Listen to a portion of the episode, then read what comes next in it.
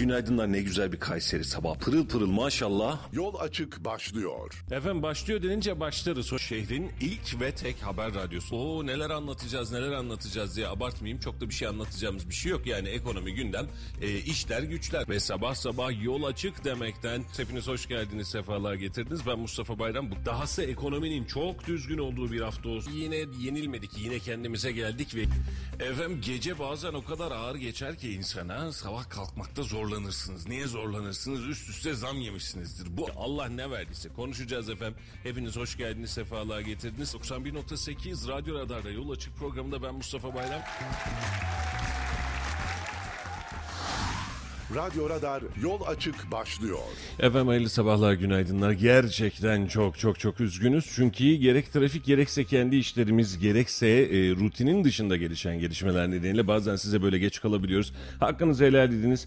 E, bugün de dokuza kadar, hatta dokuzdan birazcık daha belki fazlasını bir sonraki programa kadar sizlerle birlikte olmak üzere size merhaba demenin keyfini yaşıyoruz. Hoş geldiniz, sefalar getirdiniz. Efendim doksan bir nokta sekiz Radyo Radar'dasınız. Kayseri'nin ilk ve tek haber radyosundasınız ve bu haber radyosunun bu sabahında da yine Yol Açık programı sizlerle birlikte. Piyasalarla hızla bir başlayalım. Piyasalarda neler oluyor bir bakalım, ondan sonra da gündeme hep beraber döneceğiz. on sekiz lira altmış kuruş dolar kuru, on sekiz lira kırk kuruş euro kuru oldu. Dengeler birazcık daha pozitif negatif değişiyor ama görünüm itibariyle dolar artıya doğru hafif kendine eğildi. Altının ons fiyatı bin altı yüz elli dolara çıktı. E, düne göre kendini birazcık daha toparlamış bir altın var. Brent Petrol ne yazık ki Kasım'ın biri itibariyle korkularını yaşatıyor. doksan beş dolar yetmiş sent civarından işlemi gerçekleştiriliyor.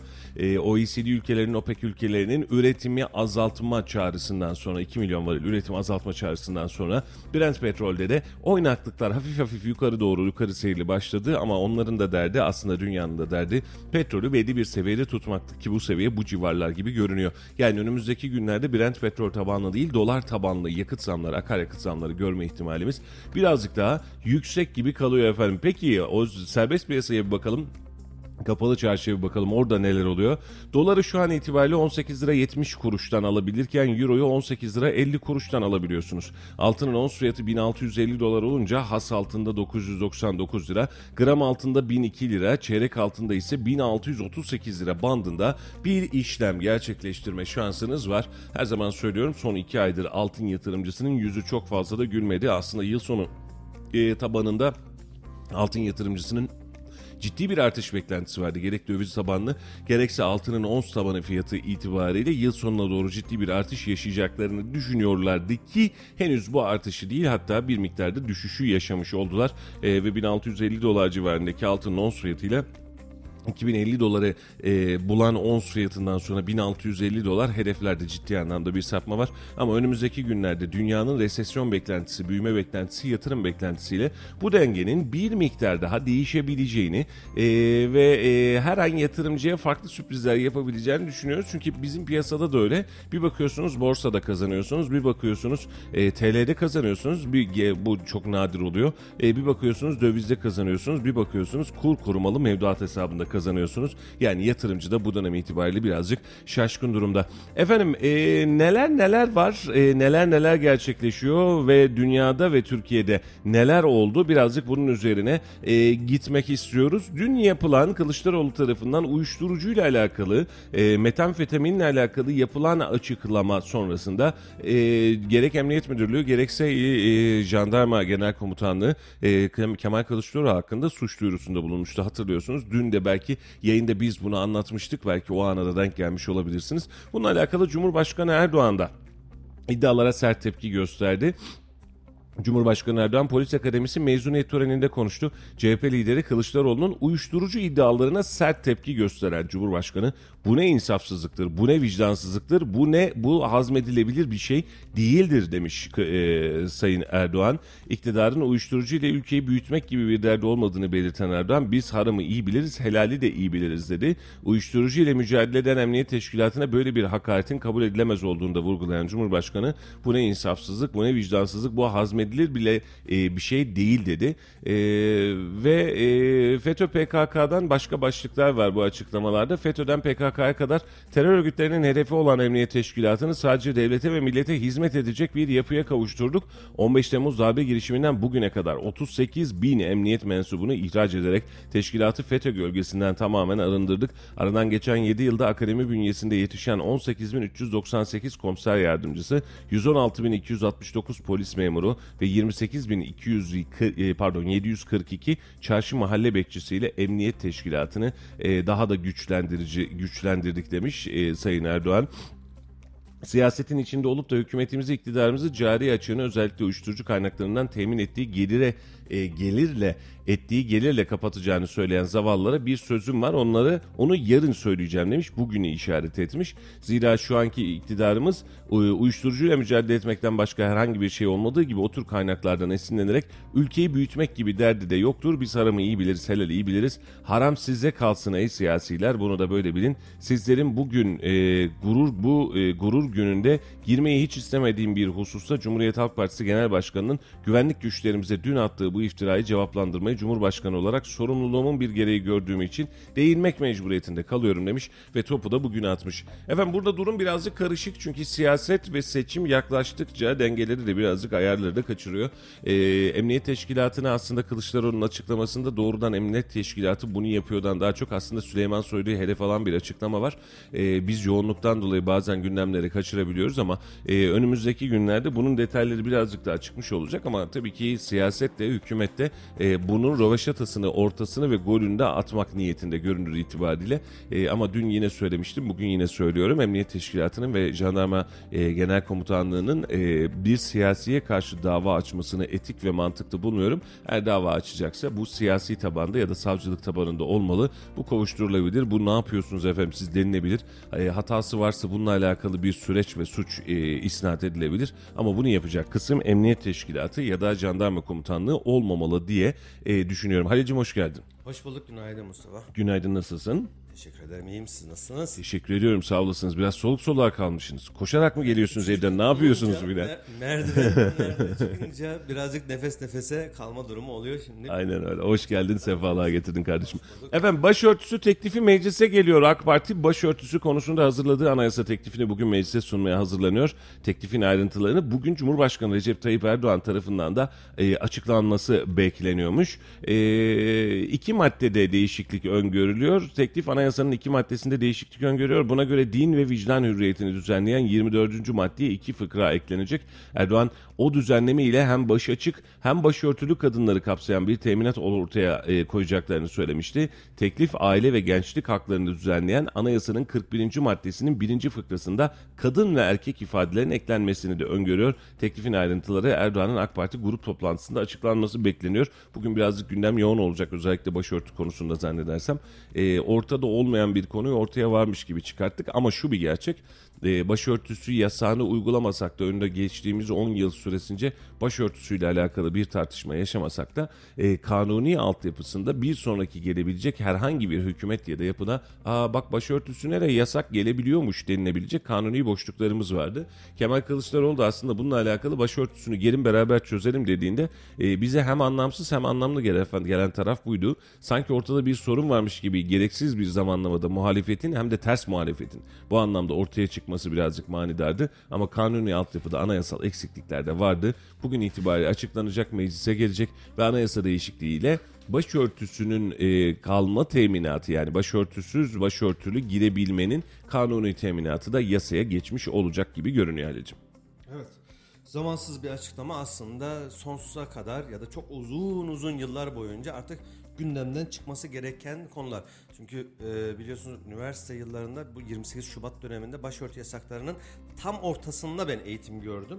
E, başörtüsünden dolayı derse giremeyen arkadaşların protestolarına da katıldık. Evet. Onların dertlerine hemhal olduk. E, kimi peruk taktı, kimi başını açtı, kimi... O kadar böyle değerli arkadaşlarımız vardı ki Mustafa anlatamam. Yani okul birinciliğine oynayan Ee, bazı bayan arkadaşlarım sadece kendi bölümümden söylemiyorum ee, tanıdığımız bildiğimiz farklı bölümlerde okulu bırakanlar bile oldu. Benim inancım eğitimimden ya da kariyerimden daha önemli diyerek e, okulu bıraktılar. O kadar üzücüydü ki. Çok zor günlerden geçtik ve sonra e, bir vatan haini paşanın bin yıl sürecek etkisi olacak bu yirmi sekiz Şubat'ın dediğinde on yıl bile sürmeden bu konuları hallettik. Şimdi Kılıçdaroğlu'nun söylediği, yani söylediğin gibi hem şaşırtıcı hem evet doğru.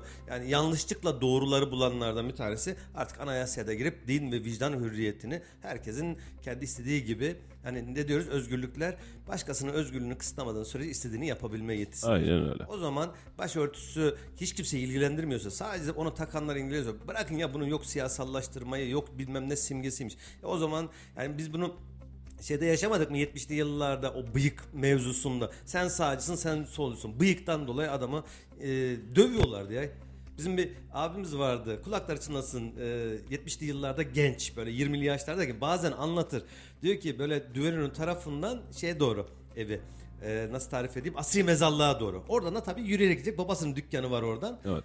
Giderken diyor benim bir grup çevirdi diyor. Sağcı mısın, solcu musun? Ya diyor ben ne sağcıyım ne solcuyum bir şey diyor. Yok ben yok dediğim halde diyor bir güzel dayağı yedim diyor. Sağcıyım demiş. Hı. Karşıdakileri sol sağcı zannediyor. Bilememiş, o kadar, o kadar bilmiyor. Aradan diyor iki gün üç gün geçti. Bakın yaşanmış gerçek olaylardan bahsediyorum.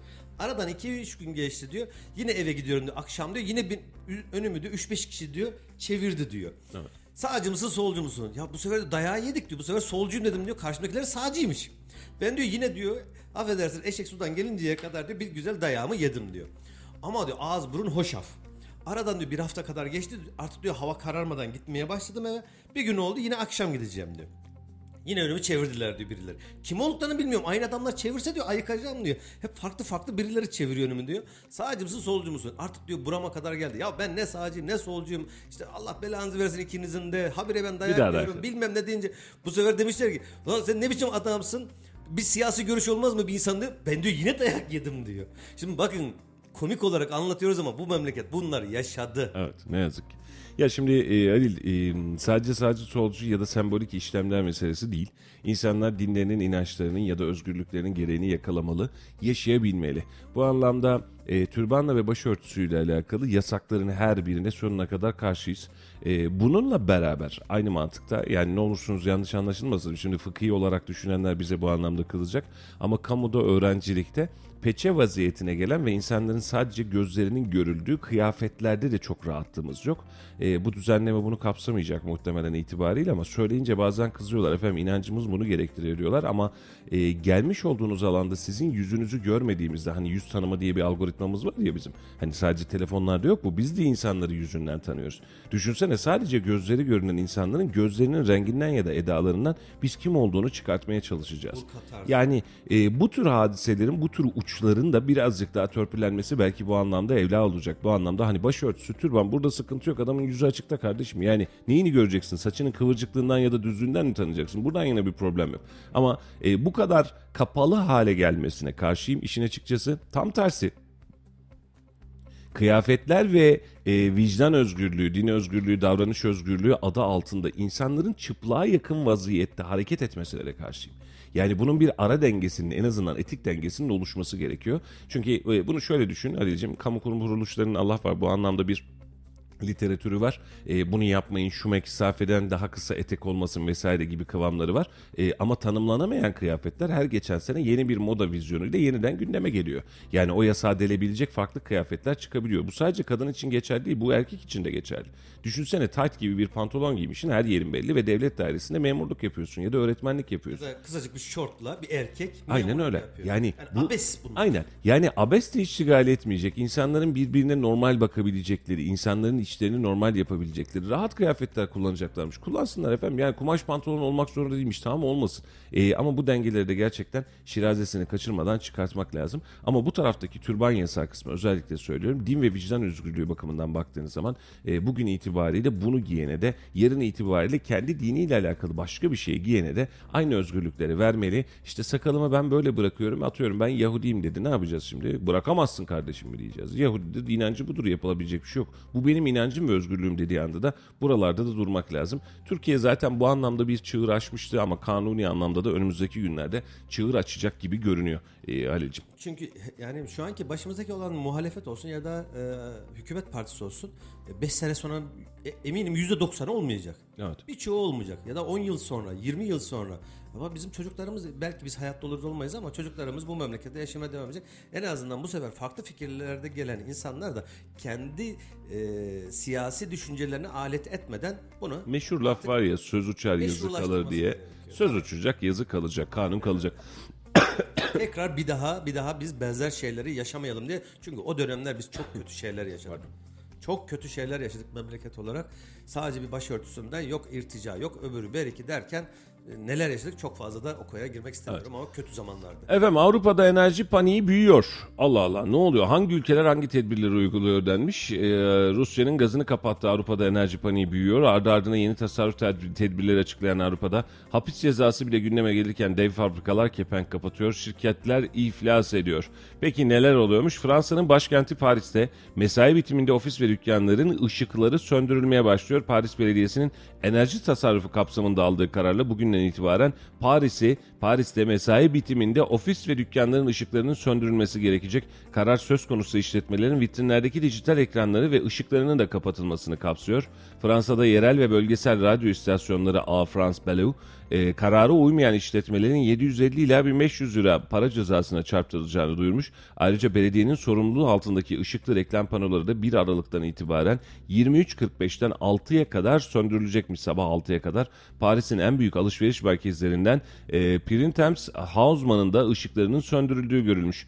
İtalya kalorifer kullanmasına sınırlandırma getiriyormuş efendim. Fransa'da sıcak su tankları günde iki saat devre dışı bırakabilecek enerji tedbirleri kapsamında.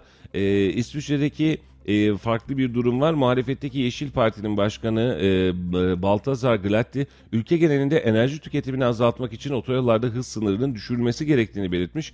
Glatti, otoyollarda azami hız sınırının saatte yüz yirmi kilometreden seksene düşürülmesini teklifini hükümete ileterek hız sınırının düşürülmesi enerji tasarrufu için gerekli. Uluslararası Enerji Ajansı da bu fikirde ifadesini kullanmış. Atina'da da ışıklar kapanıyor. Yunanistan'da enerji kriziyle mücadele çevresinde alınan tasarruf tedbirleri nedeniyle Atina Belediye binasının ışıklandırılması sınırlandırılmış. Uygulamaya göre Atina Belediyesi'nin binasının ışıkları akşamları kapatılacakmış efendim.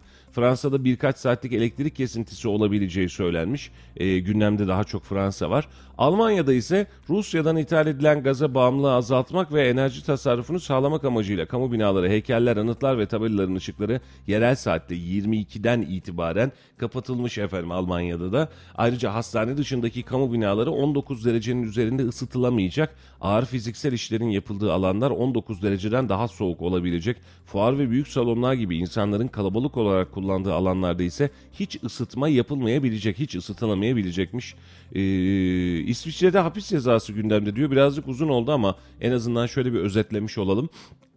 Enerji krizi tartışmalarının gündemden düşmediği İsviçre'de kış mevsiminde enerji sorununun acil durum seviyesine gelmesi halinde tasarruf tedbirlerinin, tedbirlerinin uygulanmaların, uygulamayanların hapis cezasına çarptırılabileceği söylenmiş. Orada da mesela oda, e, doğalgazla ısıtılan evlerin oda seviyesinin on dokuz derece, sıcak su seviyesinin ise altmış dereceyle sınırlandırılacağı kaydedilmiş. E, buradaki hadise de bu. E, çelik üreticisi e, Arcelor Mittal düşük talep ve artan gaz maliyeti nedeniyle Almanya'daki iki, İspanya'daki bir çelik fabrikasındaki yüksek e, fırınları kısmen kapatmayı planlıyor. Hollanda'da hizmet veren alüminyum fabrikası Damco yüksek enerji maliyetleri nedeniyle üretimini durdurdu. Finlandiyalı paslanmaz çelik üreticisi e, Otokumpu fırınlarından birinin bakımının ardından yeniden başlatılmasını erteleyeceğini bildirmiş. E, Belçika'da yeni tedbirler var. Çünkü gerçekten e, böyle Rusya'nın gaz hadisesi Avrupa'ya karabasan gibi çökmüş durumda görünüyor. Halil, daha kış başlamadan e, ısınma tedbirleri, aydınlatma tedbirleri, elektriği daha az kullanma tedbirleri büyüdükçe büyüyor iş. E, zor bir e, kış atlatacak herhalde. E, şu an itibariyle önümde bir harita var. Avrupa Birliği ülkelerinin gaz ithalatındaki Rusya'nın payı, yani Rusya e, ne kadar gazı veriyor diye bakıyorsunuz. Mesela Finlandiya'nın tüm gazını, Estonya'nın tüm gazını, Letonya'nın hemen hemen tüm gazına yakınını Rusya veriyor. Litvanya'da yüzde altmış sekiz olurken Almanya'da yüzde elli üç, Polonya'da yüzde seksen bir, sınıra yaklaştıkça artıyor. Bulgaristan'da yüzde yüz. Mesela Yunanistan bu anlamda şanslıymış, yüzde on sekiz virgül dokuz. Ee, Avusturya'da yüzde seksen Rus gazının kullanma oranı. İspanya bu anlamda şanslı, sıfır virgül beş kullanıyor İspanya bu gazı. Belçika üç buçuk kullanıyor. Hollanda beş nokta iki kullanıyor. Ama bunun dışındaki ülkelerde şu an itibariyle baktığınızda mesela Fransa'da yedi nokta altı kullanılıyor ama en sert, en sert tedbirlerden bir tanesi de Fransa kullanıyor. Niye acaba? Başka yerlerden alıyor. Hazır fırsat bu fırsat mı diyor acaba? E, tabii ki.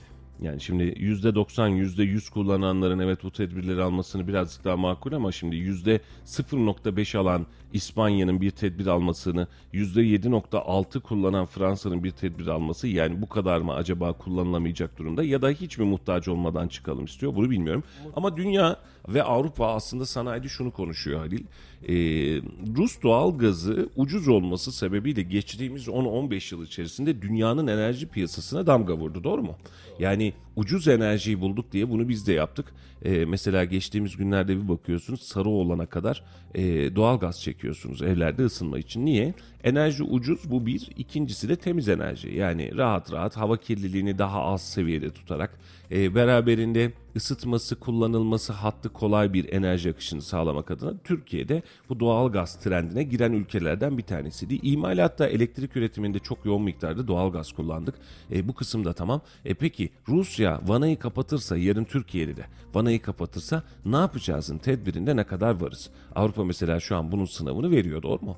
Şu an mesela bu krizi atlatmış olsak, Rusya ile ilişkiler normale binmiş olsa e, ve Almanya gazı normal seviyede alıyor olmuş olsa, Almanya gerçekten gaza bağımlılığa devam eder mi? Yoksa yapısal değişiklikler yaparak gaza olan bağımlılığından tamamen çıkar mı? Bunun da hesabını yapmak lazım zannedersen. Tabii. Şimdi biz şu an Rusya ile aramız iyi, eyvallah. Gaz konusunda herhangi bir sıkıntı yaşamayacağız. Fiyatını geçtim. Ucuz, pahalı. Ama en azından tedarik konusunda herhangi bir sorun yaşamayacağız. Peki yarın bir sorun yaşarsak Rusya ile Türkiye'nin durumu ne olacak? Aynı çözümsüzlüğe biz de gidiyoruz. Yani. Yani biz de o zaman düşünsene hani e, yereldeki binalarda, müstakil evlerde odunlu, kömürlü e, sobalar falan kullanabilirsin. Problem değil ama şimdi İstanbul'u gözünün önüne getir. elli katlı, yüz katlı rezidanslarda ne yapacaksın? Böyle bir altyapı da yok. Aynen öyle. Tek e, alternatifi elektrikli ısınma ya da klimayla ısınma. Nereye kadar? Tabii bunun da maliyetleri çok yüksek. Üretiyorsun? Elektriği de doğalgazla üretiyorsun. Şimdi bu bu e, dünyanın vermiş olduğu sınavı bizim de benzeri mantıkla vermemizin vakti bence. Hani bizde bu problem yokmuş diye es geçmek yerine bizde de bu problem olabilirmiş diye alternatif çözümler üzerinde gerçekten ciddi ciddi kafa patlatmamız lazım. E, ülkenin nükleer enerji kaynağıyla alakalı Akuyu'da yapmış olduğumuz ve bir, bir uzun dönem boyunca birçok insanın karşı çıktığı ama bir taraftan da yapımına devam eden bir nükleer enerji santralimiz var. Ve işin açıkçasını söylemek gerekirse e, özel sektör eliyle ya da devlet eliyle çok çok daha büyük nükleer enerji kaynaklarını belki de oluşturmamız gerekecek. Bu tür enerjisel tedbirlerle alakalı. E, bu yapılıyor gerçekten, Allah var, ama belki daha da hızlandırılabilmeli. Güneş enerjisi ve rüzgar enerjisinden üretmiş olduğumuz elektriğin miktarını e, fazla miktarda arttırmamız lazım zannedersem. Çünkü e, alanımız ve coğrafyamız buna müsait. Yani siz güneş enerjisi paneli kullanmadığınızda bir şeyden tasarruf etmiyorsunuz. Tam tersine e, gelip geçen her gün tepenize doğan güneşi es geçmiş oluyorsunuz. Her gün etrafınızda esen rüzgara es geçmiş oluyorsunuz. E, aynen öyle ve bedava. Bunun yatırımlarını daha maliyetleri düşük hale getirebilecek, daha inovatif hale getirebilecek, daha herkesin kullanımını açabilecek bir süreç oluşturup buradaki enerji krizinin de üstesinden gelmekte gerçekten fayda var. E, şimdi bakıyorsunuz bu anlamda artı pozisyonlar bence bu anlamda övgüye değer pozisyonlardan bir tanesi. E, özellikle üretim merkezlerindeki O S B'lerde ve buna benzer bölgelerde ihtiyacı olunan elektriğin e, çatılar vasıtasıyla üretilebilmesiydi. Bu çok yerinde bir karardı. Çünkü siz üretiminizi ve üretim bandındaki maliyetinizin enerjisini neredeyse sıfıra indirmiş oluyorsunuz. E, bu e, oradaki kullanıcı için de oradaki e, hükümet için de e, çok ciddi bir avantaj sağlıyordu. Bunun yeniden teşviki belki de söz konusu olabilir. Ama yarın bir gün e, Rusya gazımızı kesiyoruz demeden ya da yarın mesela bizim İran'a da gaz bağımlılığımız var. Biliyorsun geçen yıl olmuştu. İran gazla alakalı bir on gün beş gün ben gaz kapatması yapıyorum dedi. İmalatları durdurduk. O S B'leri kapattık. Bunun yeniden yaşanmaması adına bizim bununla alakalı çok geniş çaplı tedbirler almaya ihtiyacımız var.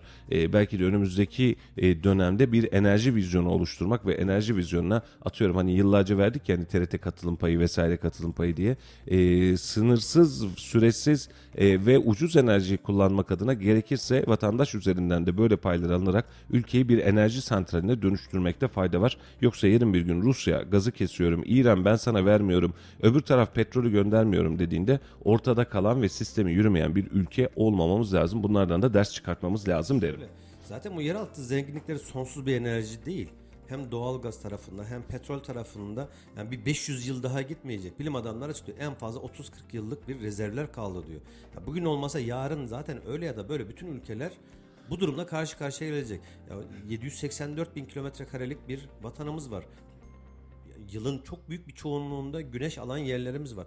Dağ, taşı, güneş tarlaları haline getirmek. Rüzgar alan oldukça fazla. Özellikle Ege, Akdeniz'de, Anamur tarafı, Silifke tarafında yedi yirmi dört, üç yüz altmış beş gün esen rüzgarlar var. Her tarafı rüzgar türbinleriyle doldurmak. Diğer taraftan güneş enerji sistemlerini kurmak. Diğer taraftan akarsularımız üzerine kurulacak hidroelektrik barajlarla beraber elektriği üretmek bizim için elzem. Bir şeyler için sorun olmaya ya da kısıtlamalara gerek kalmadan, Avrupa'nın düştüğü duruma gerek kalmadan bu işi bir çözebilmek lazım. Kökten çözüm. Hem ucuz, hem ucuz, hem sonsuz, hem bedava. Sadece bir yatırım maliyetim var. Tabii ki işletme maliyeti var ama normal aldığına göre çok daha fazla. Ya o zaman her yeri yap. Bütün binaların çatıları bomboş duruyor. Yap. Ya işte ya biz e, ülke olmalı. olarak ülke olarak ucuz malzemenin peşine çok hızlı düşüyoruz. Karlılığı çok seviyoruz. E, ama burada uzun vadeli dinamikleri de es geçiyoruz. Mesela kendi buğday üretimimizi kendi kendimize yetebilir haldeyken e, Rusya'dan, Ukrayna'dan bu daha ucuza geliyor diye yönümüzü çevirip Rusya'dan, Ukrayna'dan buğday almaya başlıyoruz. Ülkeye sokuyoruz. Daha sonrasında burada bir kriz olduğu zaman ya ne yapacağız biz diye bunun kıtlığına, derdine düşmeye başlıyoruz. Halbuki bunun için yeterli miktarda toprağımız var. Ülke önce kendi kendine yetmeli. Eğer yetmiyorsa dışarı alabilmeli. Bunu şöyle düşün Halil. Ee, evde yemek yapıyorsun, evde bir şey üretiyorsun ee, ve bu senin kendi iç hanende kendi becerinle yapabildiğin hadise ve bir gün eşin diyor ki sana, efendim biz niye evde yapıyoruz ki? Bak bu kadar biz aylık mutfak maliyeti yapıyoruz. Dışarıdan alırsak bu daha ucuz. Kabul. O zaman hadi dışarıdan alalım, daha ucuza denk gelsin diyorsun. Haklı da diyorsun, yani iki bin lira yerine bin lira ödüyorum diyorsun, misal olarak veriyorum. E, ama iki ayın sonrasında ya da bir yılın sonrasında bir bakıyorsun evdeki beceri e, bunu yapabilecek kabiliyetin dışına çıkmış. Ocak paslanmış, tencere kalmamış, tava kalmamış ya da bu yetenek gitmiş. O zaman sil baştan yeniden fethetmeye ve aradaki maliyeti e, acemilik farkı olarak yeniden ödemeye başlıyorsun. Şu anda da yaşadığımız durum bu. Yani e, elimizde enerji kaynaklarımız var ama doğalgaz ucuz diye doğalgaz elektrik üretmek için tonlarca tesis kurduk biz. Çünkü ucuz diye. Biz bunu ellili yıllarda yaşamadık mı? Marshall yardımları zamanında yaşamadık mı Mustafa Bey? Biz uçak fabrikalarını bu yüzden daha ucuza biz uçak alıyoruz diye uçak fabrikalarını kapatmadık mı? O zamanki savunma sanayimizi, silah sanayimizi, Birinci Dünya Savaşı'ndan kalma e, malzemeleri bize, tankları, topları, tüfekleri, her neyse silahları, elli yıllık silahları bize hibe adı altında, yardım adı altında bize gönderdiklerinde dediler ki siz bu gerek yok, yapmanıza gerek yok, ben sana bedava veriyorum dediğinde biz birçok savunma sanayini biz kapattık. Sonuç ne oldu? Daha yeni yeni savunmada yerlileşmeye başladık. Kaybolan bir yetmiş yıl, seksen yıl. E Gömülen şimdi, uçaklarla. E, tabii ki. Şimdi geldiğimiz noktada benzer bir şey var. Ya zamanında al, tedbirini al, üret, yap. İşte bunun içinde buna e, devlet mantığı, devletçilik mantığını belki de ortaya koymak lazım. Yani e, devletin e, sizin için önümüzdeki yüz yılda neler yapması gerektiğiyle alakalı süreçleri oturtmak lazım. Anlık e, reaksiyonlarla kapatmamak lazım. Bak güzel bir örnek verdin. Marshall yardımları sırasında biliyorsun meşhurdur o. E, bir de süt tozu yardımı var. Süt tozu veriyorlar, aman aynen aynen siz süt tozu kullanın filan diye. Bu kullandığımız süt tozu sebebiyle sadece o dönemde hayvancılığa verdiğimiz zararın haddi hesabı yok. E, çünkü insanlar yeni bir şey görüyor. Düşünsene süt tozu, süte de gerek yokmuş, süt gibi varmış diyerek. Hayvancılıkla alakalı, süt üretimiyle alakalı müthiş zararlara uğradık. Mesela çok görünmez bu taraf ama bu tarafında böyle bir denge var. Savunma sanayimizle alakalı ya da silah sanayimizle alakalı bizim Kayseri'de de dahil olmak üzere uçak, uçak üretimi ve bununla alakalı çabalarımız varken, eğitim uçaklarımız en azından üretiyorken gerek yok, üretmeyeceksiniz efendim, biz size uçakları veriyoruz dediler. İkinci Dünya Savaşı'nda kullandıkları uçakları bize verdiler. Biz de mutlu olduk ve hibe ettiler bile, biliyor musun? Yani para pul da almadılar. Bunlar sizin, veriyoruz dediler. Mutlu oluyorsunuz, ya o uçağımız var diyorsunuz. Ertesi yıl Türkiye'de savunma sanayinin hiç harcamadığı kadar parayı biz uçak bakımlarıyla alakalı harcadık. Yani verilen malzemenin yeniden tedariği, yeni, çünkü parçada mahkumsun, e, sistemde mahkumsun, bozulduğu anda mahkumsun, serviste mahkumsun, her şeyde mahkumsun. Buna uygun bir altyapın yok. Yıllarca memleketi sömürdüler ve sömürttürdüler. E, şimdi Ali'nin söylediği bu anlamda çok doğru. Elimizde bir malzeme var, malzememizi kullanalım. Yok efendim malzemeyi kullanmayalım. Peki ne yapacağız? Gidelim yurt dışından alalım, daha ucuz. Görüyoruz ucuz olduğunu işte. Yani unda, buğdayda, yağda, ya biz sıvı yağ yurt dışından alacak insanlar mıydık? Bizim zamanımızda ne öğretilirdi Halicim bize? Biz kendi kendimize yetebilen ülkelerdik, doğru mu? Her şeyi. yedi ülkeden bir tanesi ee, diye biz ilkokul kitaplarında kandırmışlar bizi. Yo, o tarihlerde belki kısmen doğru olabilir ama geldiğimiz noktada artık yani, bu, bunun bir hükmünün kalmadığını görüyoruz. Rusya-Ukrayna yani. savaşında bir bakıyorsun ya, Rusya ile Ukrayna ile ne olabilir ki diyorsun, biz en fazla herhalde domates gönderemeyiz. Domates birazcık içeride mi kalır filan. Rusya'ya çok gönderiyoruz ya kendi kafamızdan. Yağ krizi çıktı. Buğday, buğday krizi çıktı. Et krizi çıktı neredeyse. Yani peki niye biz bunları yaşıyoruz kendi kendimize yeterken? Niye? Sebep şu. Bizim benim çiftçim üretiyor Ali'cim. Diyor ki ben tonunu örnek veriyorum beş bin liraya veririm sana diyor. Yurt dışından Ukrayna'dan mal bir geliyor üç bin beş yüz lira, dört bin lira.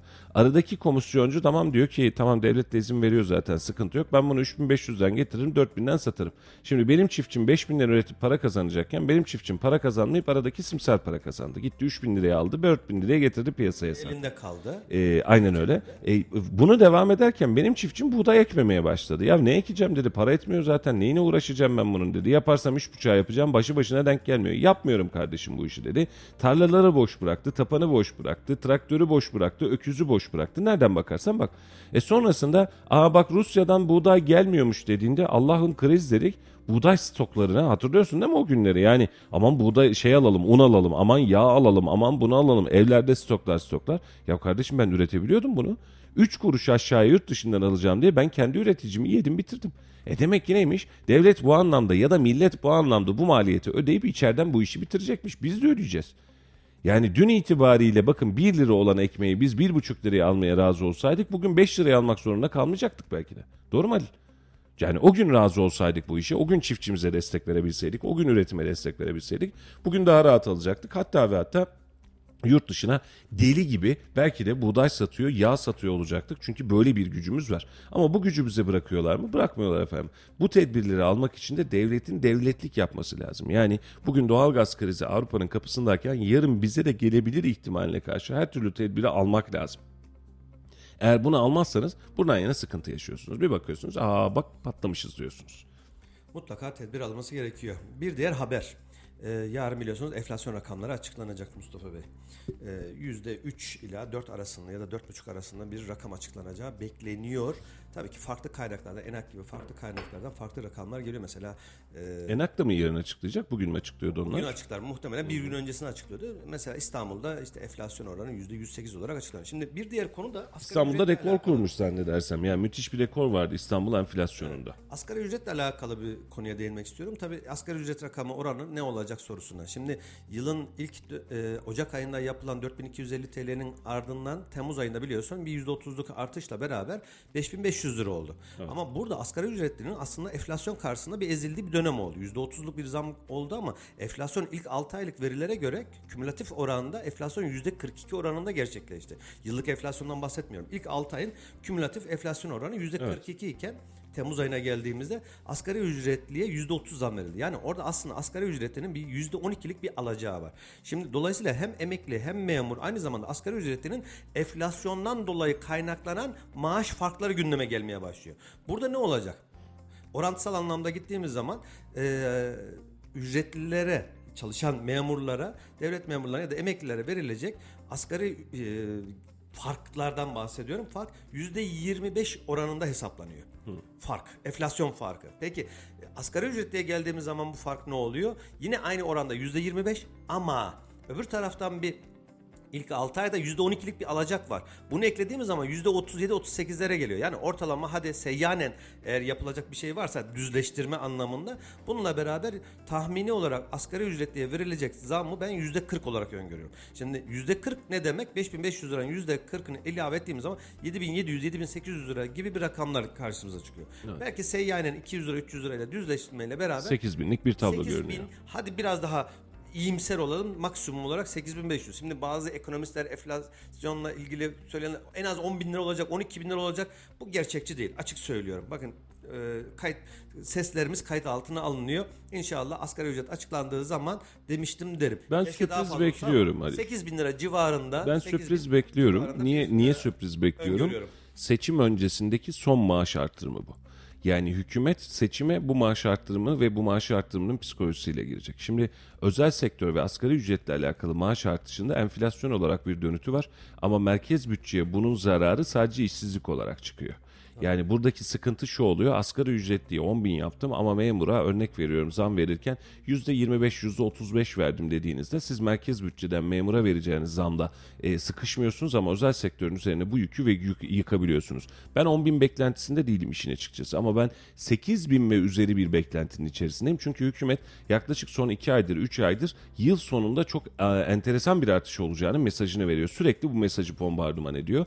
E, tabii bunun için henüz vakit var ama e, ben işin açıkçası seçim süreçlerinde, seçim saatinde e, bu tür çıkışların, e, bu tür toparlanamaz ya da ülkeye zarar verebilecek çıkışların daha rahat yapıldığını daha önceki seçimlerde de gördüm. Şimdi sekiz bin lira olursa ya da on bin lira olursa işveren ne yapacağın kaygısından daha çok biz bu seçimi kazanalım da işvereni de toparlarız kaygısına doğru dönecek ve geçici pozisyonlarla, yani geçici anlık açıklamalarla, örnek veriyorum bu yılbaşı itibariyle sigorta priminden şu kadarını daha almıyoruz diyebilir devlet, misal olarak veriyorum. İşletmelere artı şu desteği mesela e, bu e, S G K destekleri var biliyorsun, işkur destekleri Teşvik var, teşvikler var. Bunları uzatıyorum diyebilir, buradan buna çıkıyorum diyebilir ama e, vatandaşın cebine girebilecek ve e, çalışanın cebine girebilecek parada müthiş bir moral depolama çabası içerisinde olacağımızı düşünüyorum. Bunun için matematik değil siyaset burada kazanacak bence yıl sonunda. AK Parti bu hata yapacağını zannetmiyorum çünkü e, geçmişte yaşı bana yakın olanlar, benden büyük olanlar mutlaka hatırlayacak.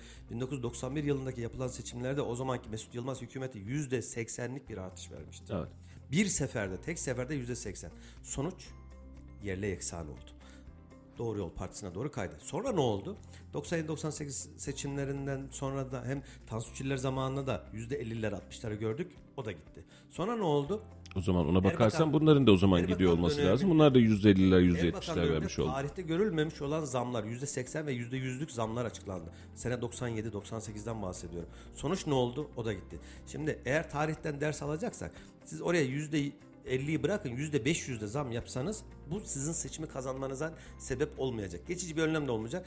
Ee, şimdiye kadar AK Parti'nin yirmi yıllık geçmiş döneminde e, seçim ekonomisine dayalı bir takım şeyler yaptığını hiç gördük mü? Evet. Görmedik. Gördük. Nerede gördük? Ya bak mesela iki bin dokuzda ben sana söyleyeyim, soruyorsun söylüyorum abi. iki bin on dokuz şimdi e, iki bin dokuzdu zannedersem dünya krizi bizden teğet geçti dediğimizde, teğet geçiyor dediğimizde bizim seçim sattığımızda. Ve seçim saatine kadar gerçekten kriz bizden teğet geçti.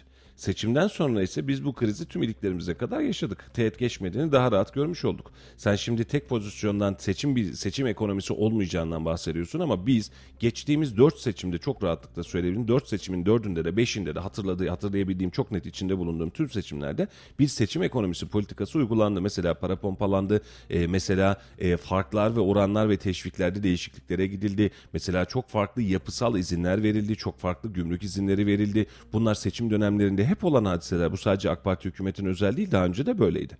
Yani e, istiyorsan aç defterleri, karıştır, kafa sallayarak olmuyor o iş. Halil'ciğim dinleyici, dinleyici görmüyor ama Halil oradan kafa sallıyor. Yani bak olmaz. Bir önceki seçimde de. Çok açık söylüyorum. Ya Halil'ciğim. E, seçim ekonomisi ne demek? Son seçime. Ya son seçim ekonomisi yapmayacaksan peki seçim ekonomisi yapmayacaksan E Y T'yi beş yılın sonrasında bugün çıkartmak neyin aklı? K Y K borçları bu memlekette on yıldır on beş yıldır ciddi derinlikteyken K Y K borçlarını affetmek ve bunların faizlerini yok etmek neyin kafası Halil'cim? Mesela sicil affı neyin kafası? Bu seçim ekonomisi değil de ne kardeşim? Bırak seçim ekonomisine girmeyi. Şu an yaşıyoruz zaten biz seçim ekonomisini.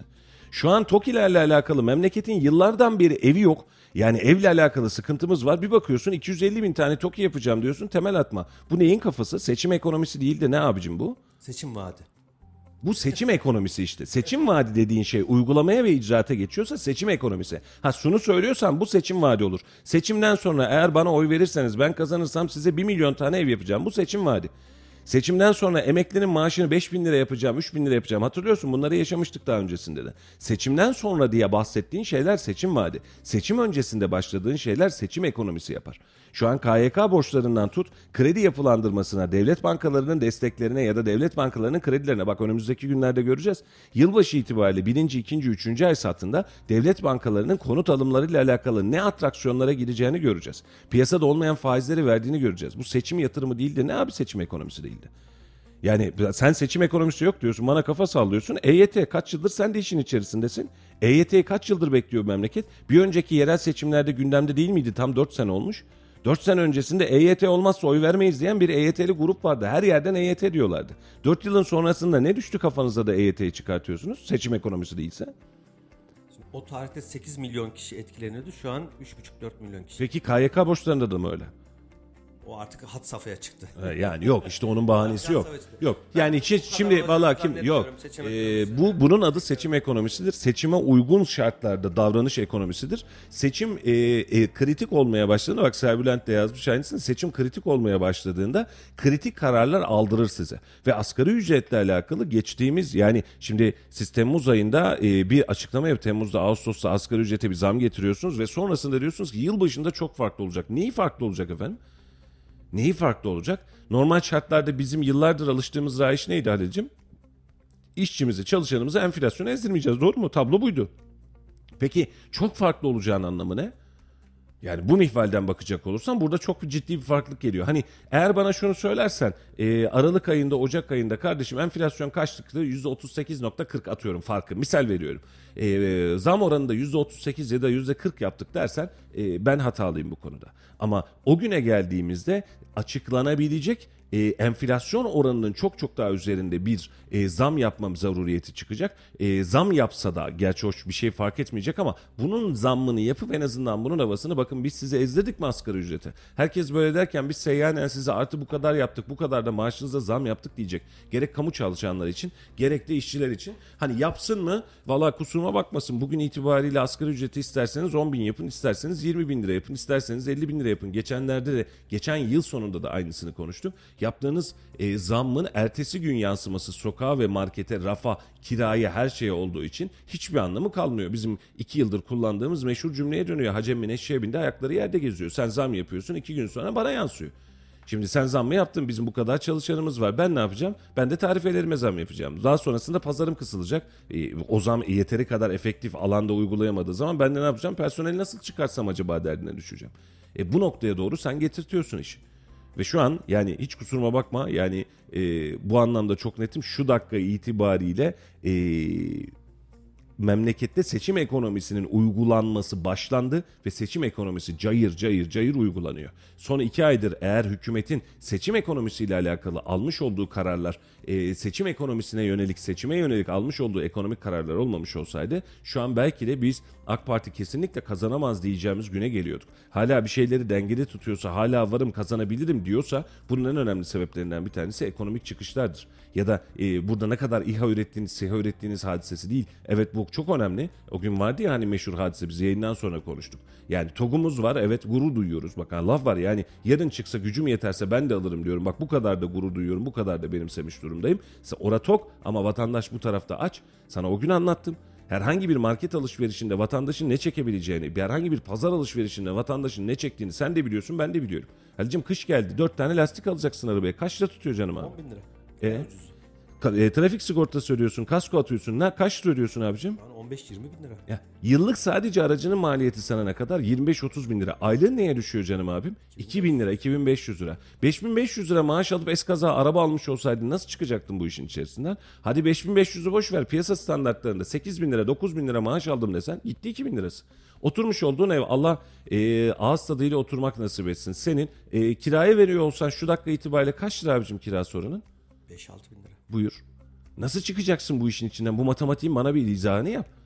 Ya o işin matematiği yok. Ondan sonra zaten benim şu an oturduğum yerde oturamayacak, benim bindiğim arabaya binemeyecek. Ben bunu yaşamadım mı? Ben işçi emeklisi bir babanın evladıyım. Allah rahmet eylesin. Bir evde altı kişi yaşadık. seksen metrekare evde. Atımız yok, arabamız yok, bisikletimiz yok, oyuncağımız yok. Biz o dönemleri de gördük. Ama o dönemde seksenli yıllardan bahsediyorum, yetmişli yıllardan bahsediyorum. Biz o dönemlerde de hayatta kaldık. Bir şekilde hayatımızı gelirimize göre idare ettik. Yani e, acitasyon yapmak istemiyorum ama en büyük abim şu an Sivas Cumhuriyet Üniversitesi'nde hoca. Ona bir pantolon ya da bir gömlek ya da işte kaban bir şey alınır. O zaman o e, liseye gidiyor. Benim büyüğüm abim ortaokul, ben ilkokula gidiyorum. Sonra aile boyu kullanırsınız onu. Ne oluyordu? Abim üç dört yıl kullanıyor. İşte boyu gelişiyor ya da ona olmaz hale geliyor. Onun küçüğü abime geçiyor.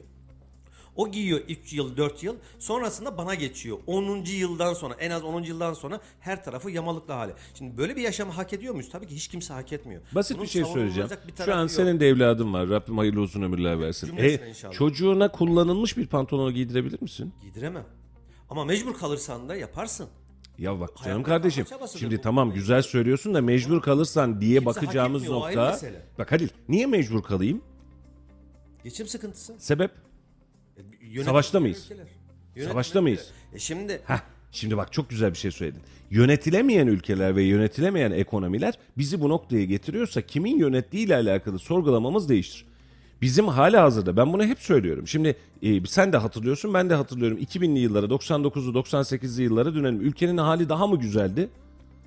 Değildi. Şu ankinden bin kat daha kötüydü. Evet. Peki arada sen bana yirmi yıllık bir özgürlük yaşatıyorsun, rahatlık yaşatıyorsun, ekonomik rahatlık yaşatıyorsun. Aa, ben interneti keşfediyorum. Önümde bilgisayar olabiliyormuş. Bak kaloriferi açınca yenebiliyormuş. Eve ekmeğimi böyle götürebiliyormuşum dedirtiyorsun bana. Bu ekonomiyi sen ya, sen oluşturdun. Beraber oluşturduk. Doğru mu? Sen şimdi diyorsun ki efendim ben vazgeçtim. Niye geldik abi yirmi yıl o zaman bu kadar? Biz o zaman başka bir tercihte bulunabilirdik. Şimdi bakın insanların hali hazırda alıştığı, hani meşhur bir laf vardır ya, kırk yılı sırtında, kırk gün sırtında taşırsın, bir gün indirirsin, senden kötüsü olmaz diye. Bu iş böyle bir iş.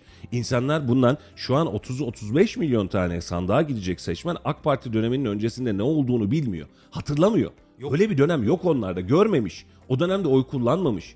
Sen şimdi bu insanlarla sandığa gidiyorsun ve diyorsun ki efendim aslında böyle biz bunları yaptık. Bak bu seçimde göreceksin. Hani kaç seçimdir yaşıyoruz ya. E, eski dönemde S G K hastaneleri, Bay Kemal filan böyle hani ekranlarda AK Parti'nin. Hadi bu seçimde de göster. Hadi bu seçimde de göster. Abi yeter. Ya yine söyleyecek onları ama otuz otuz beş işte, milyon insan bak, onun için bir anlam ifade bak, etmiyor. Bak o söylemlerin artık anlamı kalmadı Halil. Şimdi bak TOG'u yaptık, silah sanayimizi yaptık. Biz ne diyoruz? Yapılan her güzelliğin sonuna kadar arkasındayız. Ellerine, emeklerine sağlık. Dış politikada övüyoruz, terörde övüyoruz. Doğru mu kardeşim? Bak doğruya doğru. Ama ekonomi politikalarında yaşadığımız hadisede sen şimdi bana dönüyorsun diyorsun ki e, şey yapmayacağız. E, seçim ekonomisi uygulanmadı. Her seçimde uygulandı. Bak her seçim dönemine dönerim. Kendi raporlarımda da vardır muhtemelen. Her seçim döneminde seçime aksiyon neler yapıldığını söylerim. Ve bu seçim döneminde de hatta ve hatta kritik seçim döneminde. Bak bu, bu seçim dönemi daha kritik. AK Parti'nin elinin e, en riskli olduğu seçim bu seçim kardeşim. Kaybetmeye en yakın olduğu ha, seçim. Bunu er oturup da ya muhalefetin de en kazanabileceği seçim bu. Doğru mu kardeşim? Yani e, hani AK Parti bu seçimde kazanır mı? Kazanabilir. Kaybeder mi? Kaybedilebilir. Ama bu kritiğin en çok konuşulacağı seçim bu. Ve bu seçimin sonucunda karşımıza çıkan tabloda seçim ekonomisi oluşturulmayacağını düşünüyoruz. Seçim ekonomisi oluştu ve gidiyor. Hatta sana başka bir şey daha söyleyeceğim. Faiz sebep enflasyon sonuç diye çıktığımız son bir yıldır gerçekleştirdiğimiz faizsiz Türkiye modeli ile oluşturmaya çalıştığımız model de seçim ekonomisinin, daha doğrusu seçim sahtının bir başka malzemesi. Ve çıkacak birileri diyecek ki N A S böyle emretti, faiz haramdı, bakın ben faizi tek haneli rakamlara düşürdüm. Hatta diyecek seçim sonrasında bu kardeşinize yetki verin, iki bin yirmi üç, iki bin yirmi dört, iki bin yirmi beşte faizi sıfırlayacağım, bu ülkede faiz geçmeyecek diyecek. Bakın seçim vaadi olarak da buraya yazıyorum. Bunu söyleyecek size.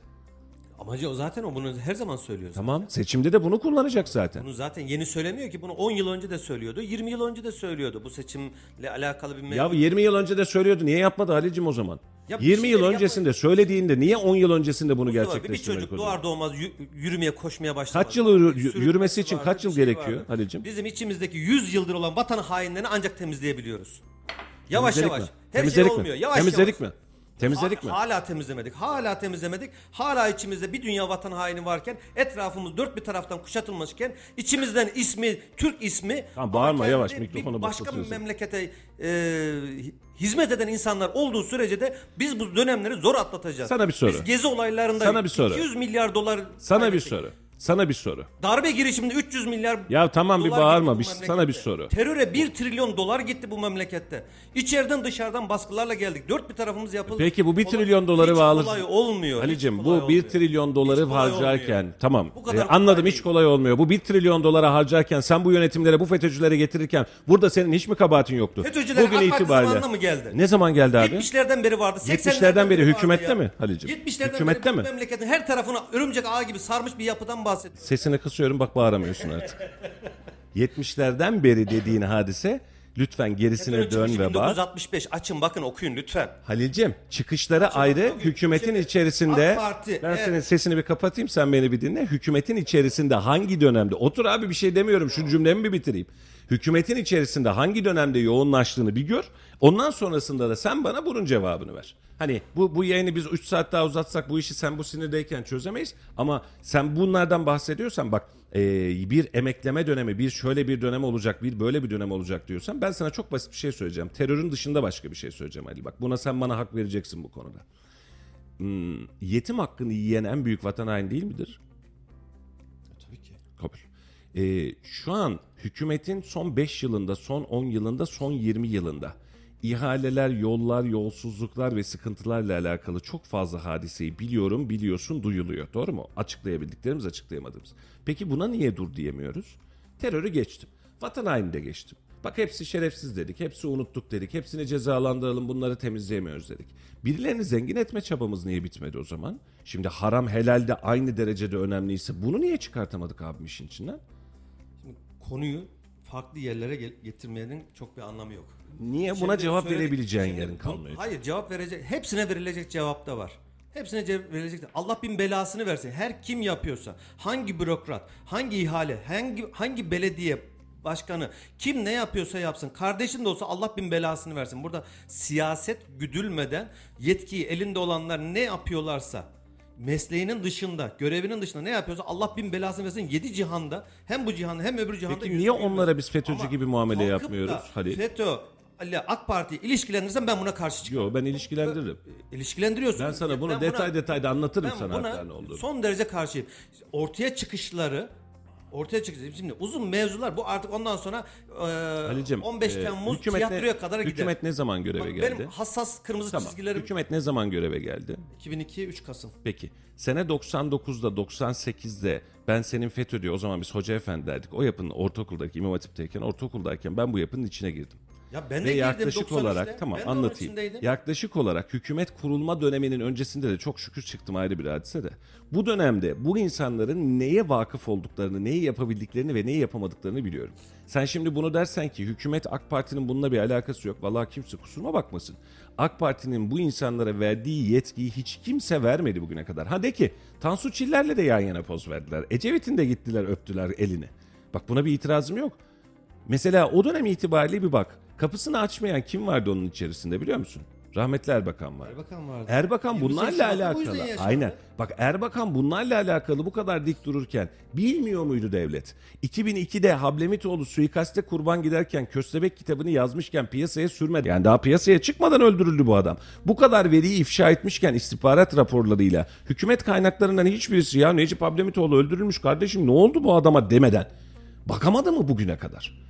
Herkes biliyordu, herkes de razıydı. Ama bak, ben sana FETÖ hadisesinin bir adım ötesine geçiyorum. Hani FETÖ'den temizlendi, kurtulduk diyoruz ya. Hani varsayımsalımız böyle ya. Hadi öyle, hadi böyle. Belki hiç problem değil. Ben yani. sana çok net söylüyorum. on yıldır, yirmi yıldır bu memlekette bir taraftan ihalenin ucundan tutaraf, bir taraftan birilerinin yakını olarak para yiyenler FETÖ'cülerden daha az kalır durumda değildir. Memleketin, yetimin hakkını yiyenler, bu memleketin hakkını üç liraya yapılacak işi otuz üç liraya ihale edenler bunlardan daha az kalır noktada değildir. Bunun için de sen cambaza bak diyerek FETÖ'cüler, işte C I A'ciler, yok bunlar, yok şunlar diyorsun. İçeride cebin dolmaya devam ediyor. Bunu söylüyorsan vatan tahsisatında hepimiz beraber mücadele edeceğiz. Bunu yaparken sen buradan cebini dolduruyorsun ama öbür taraftan bak FETÖ'cüler, bak vatan hainleri. yirmi yıl efendim, yirmi yıl. Bu Türkiye Cumhuriyeti tarihinde yirmi yıl boyunca bir ülkeyi yönetmek kaç kişiye nasip olmuştur Halil? Kaç kişiye nasip oldu? on beş yıl. Hah. yirmi yıl boyunca yapıp yirmi yıl boyunca hala mağduriyetinin olduğunu söylüyorsan bu mağduriyet değil, çok özür diliyorum, ahmaklık. FETÖ'yle mücadele yirmi yıl önce, yani yirmi yıl dediğimiz bugüne kadar ki. Evet. İlk ne zaman başladı? iki bin on iki. Ee, senin kafanda on sekiz yirmi beş on yedi yirmi beşte başladı ama aslında FETÖ, işte FETÖ öncesinde vardı. Sen zaten o gün var, gördün. Çünkü işte çıkarın çatıştığı için o gün sen fark ettin FETÖ'nün olduğunu. O güne kadar FETÖ güne vardı. Ben sene iki binde iki bin bak ben sana açık söyleyeyim, iki bin onlarda belediyede herhangi bir iş için almak için gittiğinde arkadan satın almacı geliyordu. Efendim Zaman Gazetesi'ne abone olur musunuz? Olmazsanız bizim burada işler dönmez diyordu. O gün yok muydu bu içerik? O gün Kayseri'de gülen yüzler diye sen kaymekleri açmıyor muydun? Peki bunları yaparken FETÖ çok mu masumdu her tarafı ele geçirirken? Soruları salarken, çalarken, satarken sen bunların içerisinde yok muydun? E sen ama e, dershaneler konusunda, dershaneler de değil aslında, mihenk de derini başka, dershaneler konusunda çıkarın çatışmaya başladığında, karşılıklı olarak birbirine girmeye başladığında FETÖ diye bir şey icat ettin. Halbuki daha öncesinde bak, sevmediğimiz Tunceli milletvekili vardı, neydi çiçekleri sulayacaksın diyen?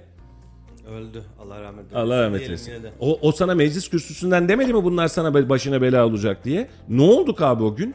Bak sana daha aşağını söylüyorum. iki bin iki yıl iki bin iki Necip Hablemitoğlu suikaste kurban gitmiş, bu adamlarla alakalı kitap yazdı diye. Bir gün devlet bu kitabı okumadı mı? İstihbarat kaynaklarında bunlar yok muydu? Kozmik odalar açılırken FETÖ'nün varlığından haberdar değiller miydi? Kendi elleriyle açtırdılar. Ya Mustafa'cığım bak, bunların hepsinden devlet haberdar. Kamer Genç, evet. Kamer Genç.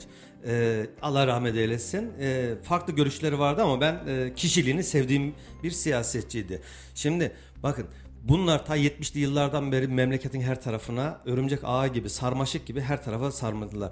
Bunlar siyasette de vardı, bunlar yargıda da vardı, bürokraside de vardı, belediyede vardı, var oğlu var. Her yere, askeriye, emniyet kadar her tarafında var. Şimdi sen kalkıp da e, ne yaptı e, Erbakan?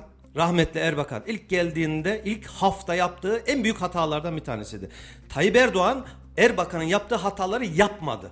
İlk geldiği hafta ne yaptı? Bütün cemaat liderlerini, o sarıklı, cübbeli kişileri başbakanlık konutunda akşam yemeğine davet etti. İlk nokta, daha birinci haftasında ipi o zaman çekilmişti. Şimdi siz hükümetin başına gelir gelmez ben FETÖ'yle yapacağım, ben şunu yapacağım dediğinde hiçbir şey yapamazdın. Sonu aynı on ay bile sürmeden, bırak yılları, on ay bile sürmeden aynı Erbakan gibi yerle yeksan olur. Bugün biz hiçbirimiz Tayyip Erdoğan'ın adını bile hatırlamazdık. Niye? Çünkü aynı Erbakan gibi olurdu sonuç. Şimdi bu yapının içerisinde olduğunu, bunu defalarca Fethullah Gülen denen şerefsiz defalarca kendi videolu kayıtlarında bile Tayyip Erdoğan'ın arkasında neler söylendiği kayıtlı, delilli, kameralı, görüntülü var. Ta ne zaman var biliyor musun? Pensilvanya'da olan. Belediye dönem. başkanlığı döneminde, belediye başkanlığı döneminde bile bu adam çok tehlikeli, bu adam benim tarafımdan değil, bunun bir şekilde kafasının ezilmesi lazım diye bir sürü video var. Şimdi siz hükümete gelir gelmez ben bununla mücadele dediğim an, dediğiniz anda senin askeriye, emniyet, yargı, öbürü beriki yerle yeksan derdi. Bunu içeriye alınması da yine FETÖ'nün bir operasyonlarından biri değil miydi? on ay boyunca min- minareler bizim süngümüz dediği anda on ay boyunca hapislerde yatmadı. Bu da mı FETÖ operasyonu? Ne diyorum? Ta- şeyin FETÖ'nün açıklamaları doksanlı yıllarda, iki binlerden bahsetmiyorum. Daha Türkiye'de. Türkiye'deyken yapıldı. Şimdi bir yerlerde gücünüzü eline geçirene kadar birazcık daha böyle uyumaya, biraz daha güçlenmek için sizin zamanınıza ihtiyacınız var. Bu süre ne kadardı? dokuz on yıl kadar bir süreydi. dokuzuncu onuncu yılın sonunda ne oldu da hiçbir şey yokken ortada birdenbire dershaneler başladı?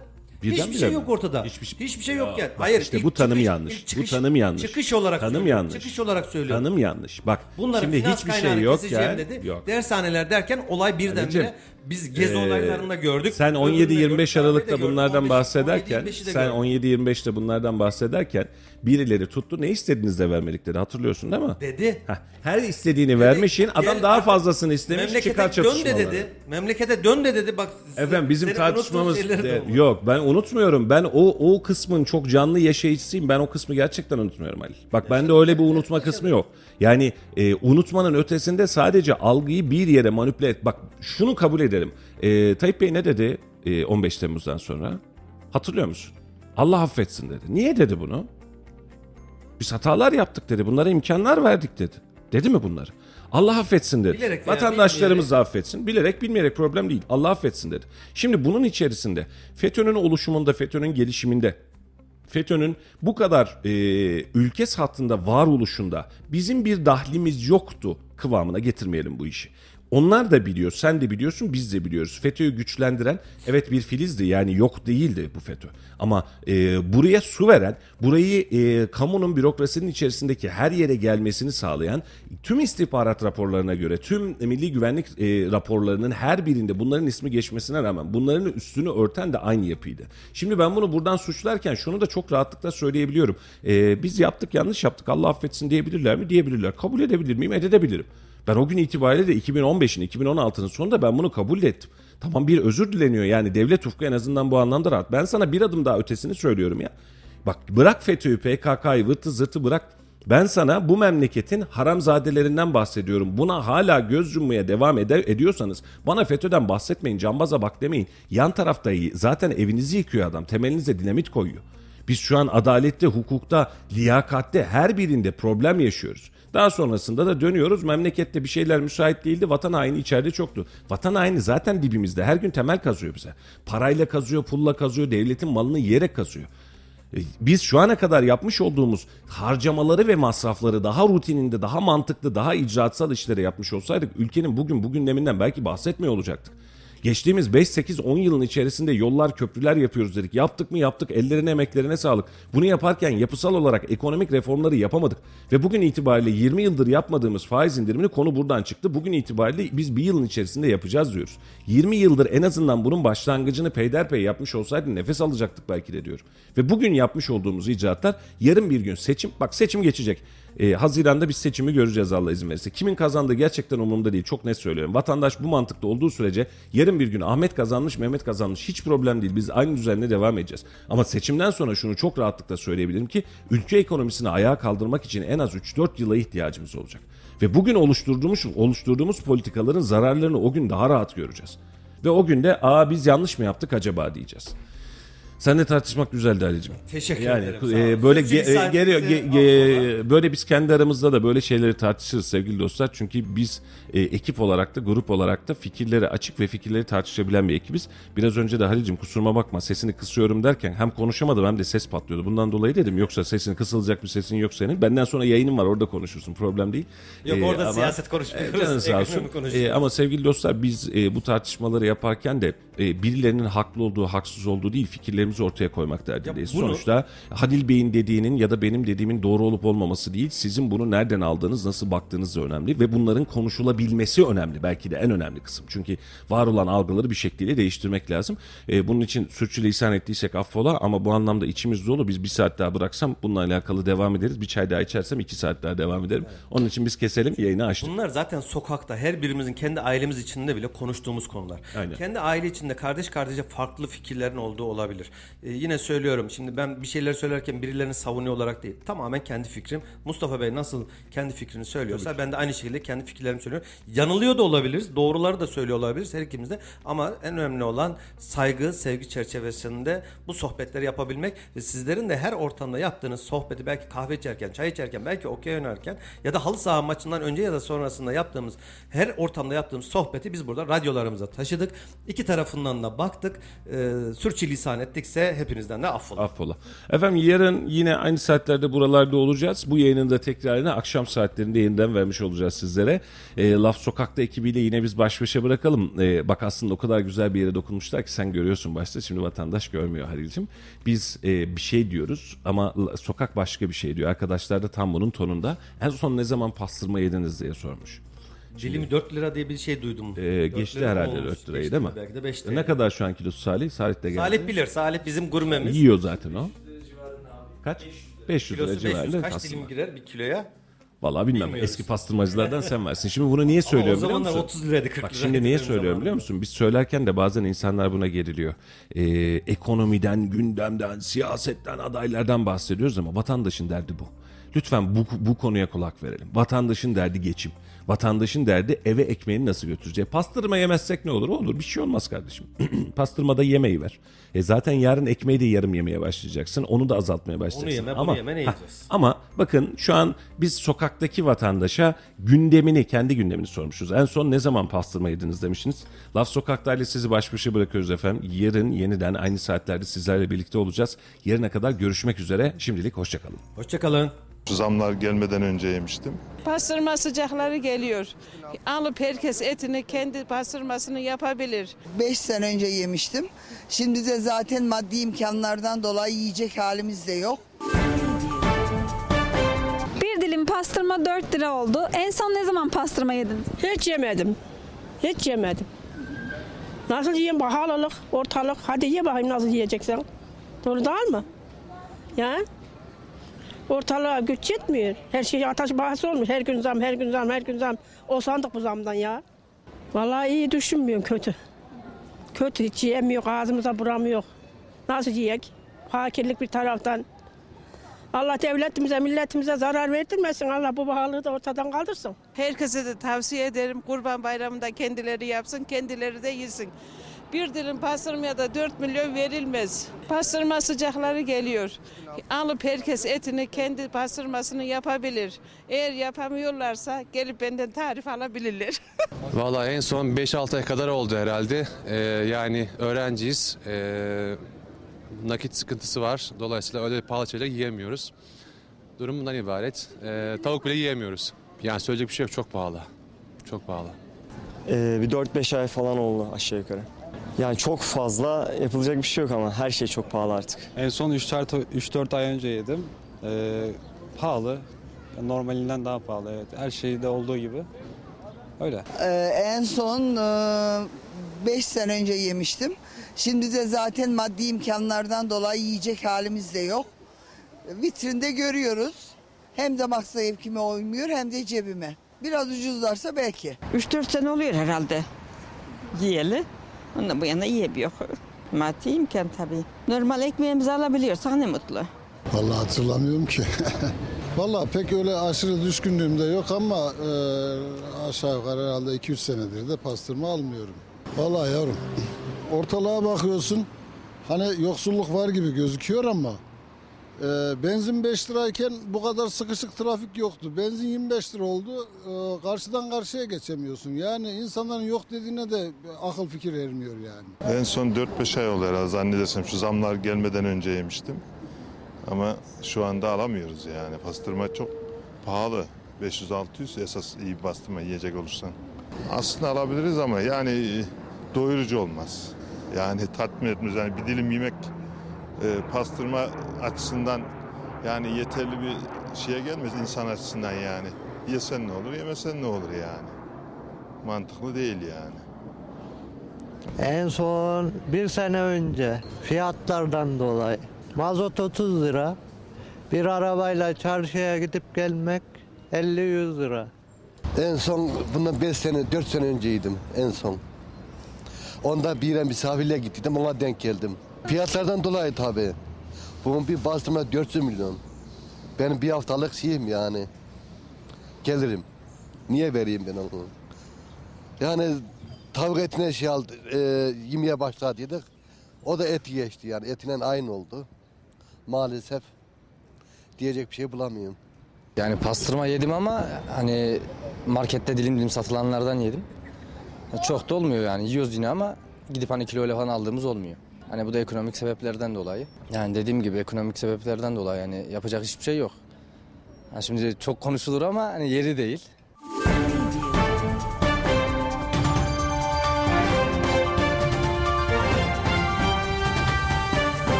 Radyo Radar Yol Açık sona erdi.